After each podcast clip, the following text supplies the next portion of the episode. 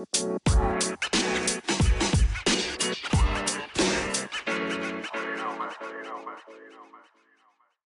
what is going on is your weekly baseball update for Major League Baseball. I am Nate Sheldon. Start things off in Houston, where the Astros won nine in a row this week, are red hot. They swept the A's, Yankees, and Mariners this week.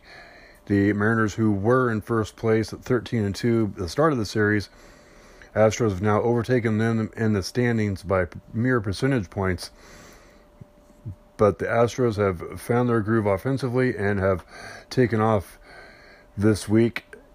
The Dodgers snapped a six game losing streak Saturday by beating the Padres. And following that, Clayton Kershaw made his season debut last night against the Cincinnati Reds. First inning, he gave up a two run home run to Yasiel Puig, his former teammate with the Dodgers and ended up getting the no decision. Joc Pederson hit the game winning two run home run in the bottom of the ninth to give the Dodgers the victory in that one. Also, last night, Christian Yelich of the Milwaukee Brewers had his first three homer game, two of those home runs being three run home runs, as they easily outlasted the Cardinals in a divisional matchup.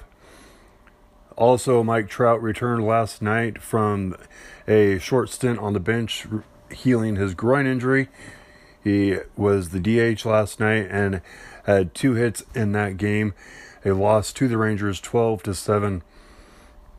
Take a look at the injury list for the week and it continues to grow for the New York Yankees, adding an 11th player to the list. This time, first baseman Greg Bird is on the injury list with a plantar tear in his left foot. An injury plagued career for Greg Bird continues. Estimated recovery time is six to eight weeks. The Philadelphia Phillies also added David Robertson to the injured list with right elbow soreness. No, uh, uh, no news on when he might return from that stint. Francisco Lindor, the shortstop for the Cleveland Indians, was sent to AAA affiliate for his rehab stint. He should be returning to the team in the next week uh, from that ankle sprain he suffered at the end of spring training. And also, just announced today, Blake Snell, the ace starting pitcher for the Tampa Bay Rays, was placed on the injured list retroactive to April 14th with a fractured fourth toe. It's estimated that he'll probably only have to miss one start and be able to make his next start on April 24th. So the Rays dodged a bullet there. Coming up this week, the big matchup the Boston and New York face off again, this time, the first time this season, a short two game series in New York.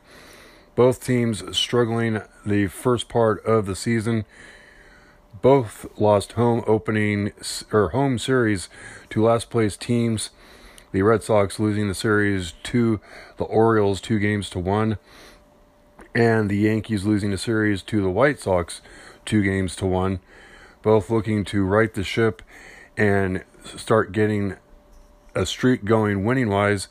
Of course, the Yankees have 11 players on the injury list, like I mentioned before. They did get CC Sabathia back this Saturday, in their 4 0 victory over the Chicago White Sox. The Red Sox main issue right now is their starting pitching. Their staff ERA is a league high 7.46 and Chris Sale is the main culprit with a 9 ERA. Taking a look at the standings this week in Major League Baseball, first place teams, the Tampa Bay Rays, sit atop the AL East at 12 and 4.